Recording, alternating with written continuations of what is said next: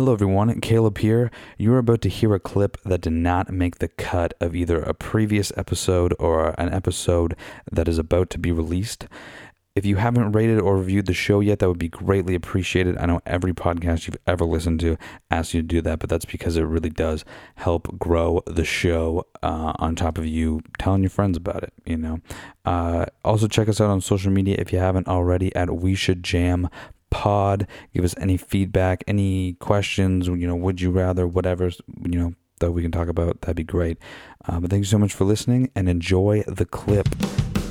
I smashed my face off an outdoor pull-up bar the other day and it still hurts. Did you get fucking high and decide to cut your beard again? You idiot. I actually, I've lived in a in a house venue slash studio for the past like three and a half, four years. I, I think three and a half years. And uh, yeah, uh, we were just saying it, it really helps you. Like you can experiment a little more. You save a fuckload of money on studio time. Um, yeah. What do you think? What's like your, your favorite thing about uh, living in kind of a studio environment all the time? The, the absolute best thing about living in, in a, a studio environment is, I don't know if I should say, I'll say it anyways.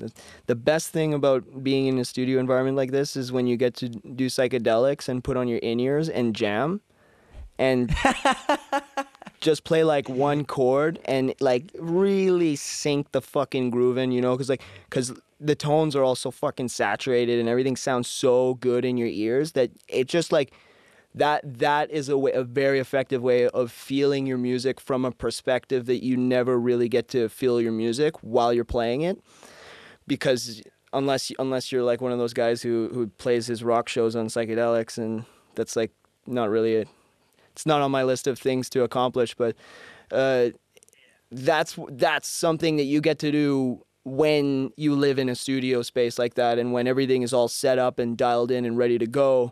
All you got to do is turn on your amp, throw your in-ears on, activate the session, throw up the template, and you're rocking and you can hear everything. You don't have to worry about a thing. That that's an amazing, amazing feeling. And then on top of that, just the whole experience of actually tracking and working on tracks and, you know, being able to stop at any point, go, you know, go eat or go for a walk and just come back and keep working on what you were doing. And not have to worry about anybody having scheduled any time. It's like, oh, I came out from this place, and like you don't have to worry about any of that. You just work on your shit at your own rate. That's it's honestly in it's that's where all the value is for me, and so that's why we spent the the five six years that we've been spending collecting gear and and building this place, is so that like we kind of just fantasized about being in this situation, and, and then all of a sudden one day we woke up and it was like, oh, we're in that situation and we can release music from from this location, and and everything feels good. So that's the really great thing about having a studio, man. Yeah, I'd have to say the same. I'd have to say the same thing where you can, it's kind of at your leisure, uh, especially the being able to kind of write the song in the studio kind of thing. Yeah. And uh, yeah, the, the psychedelics part I have indulged in. Wouldn't recommend it every time. Sometimes you play a chord and you get lost in it, and then you got to go lie down for a little while. It's a little intense. Everyone's got to be objective, you know. Everyone's got to be willing yeah. to accept that, you know, it's possible that the drummer is going to be playing Nick Mason drum rolls the whole time. And it's possible yeah. that the guitarist is going to discover his delay pedal and have a really awesome time with the one oh, note. Oh man, yeah. You know? You can you can get lost in the sauce Absol- really fucking fast. Absolutely. Absolutely. Yeah. Real fast. I did for sure. I had to lie down, roll around a little bit, fell asleep, woke up. Roll around a little more. It was pretty intense. But yeah, no, that part is pretty nice. You can do that at your leisure as well. So uh, yeah. uh, home studio recommended. Yeah, man. By, by me and Jig. Yeah, no, I tell everyone, like, you know, just do record whatever you can at home, and, and it's going to sound like shit. And try to make it sound good. And if you can't make it sound good, send it to me, and I'll try to make it sound good for as little yeah. as possible. Because, like, yeah. You're going to make so much money, man. there's there's going to be a time where, like, somebody sends you a song to mix, and then you'll send it back and be like, hey, I just mixed it in three D for you. Yeah, no doubt. No doubt. There will, well, although, like, the thing is, if I get good enough where I can actually mix three D, I, I'm going to have to start being like, I could do that for a hefty price because... Oh, yeah. yeah, yeah. Oh, it's yeah. going to be like a couple K. Yeah, yeah. Yeah, I would appreciate it. In that case, you we'd probably be one of the only only rock studios working on three sixty projects because...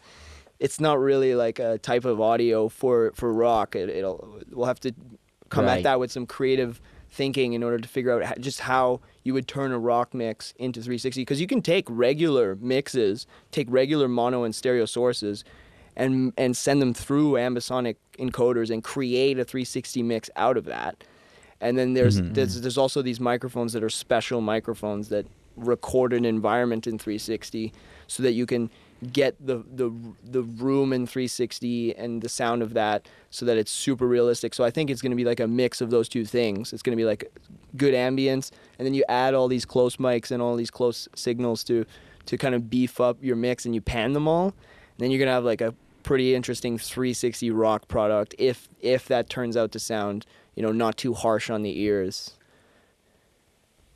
God damn. I'm learning so much shit today, man.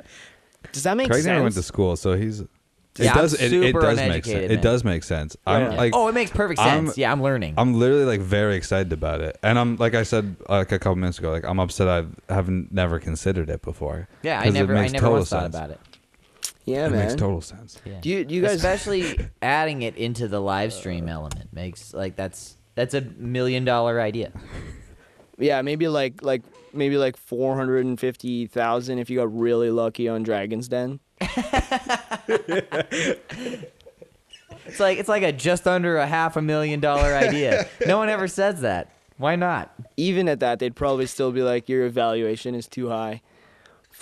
Dude, yeah. That's like a quarter million dollar idea. Ambisonic mixing. No one's gonna give a shit about that. You guys are so so wasting your money. How much money have you guys put into yeah, this? Yeah, and that's like that's like the grandson of the guy that was like, the Beatles, fuck the Beatles. Yeah, yeah, exactly. Get out of my office. Exactly. Same exactly. kid.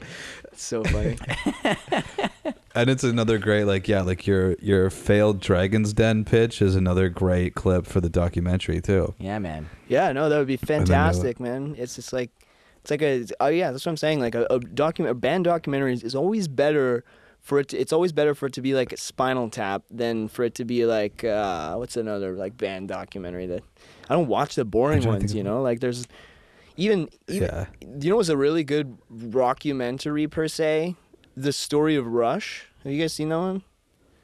I have yes. seen Beyond it. The, I, Beyond I, the Lighted I've Stage. watched that.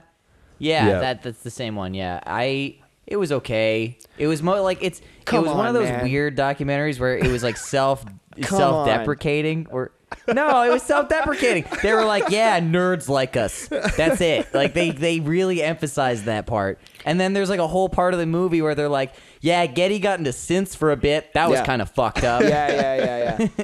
Yeah. Like, that's just the vibe of it. They were like, yeah, they were, so the eighties were a write-off. It's fucked. Like, they, they shat on themselves too much in that movie, I thought. So that's my, but it was good. I watched it. I liked it.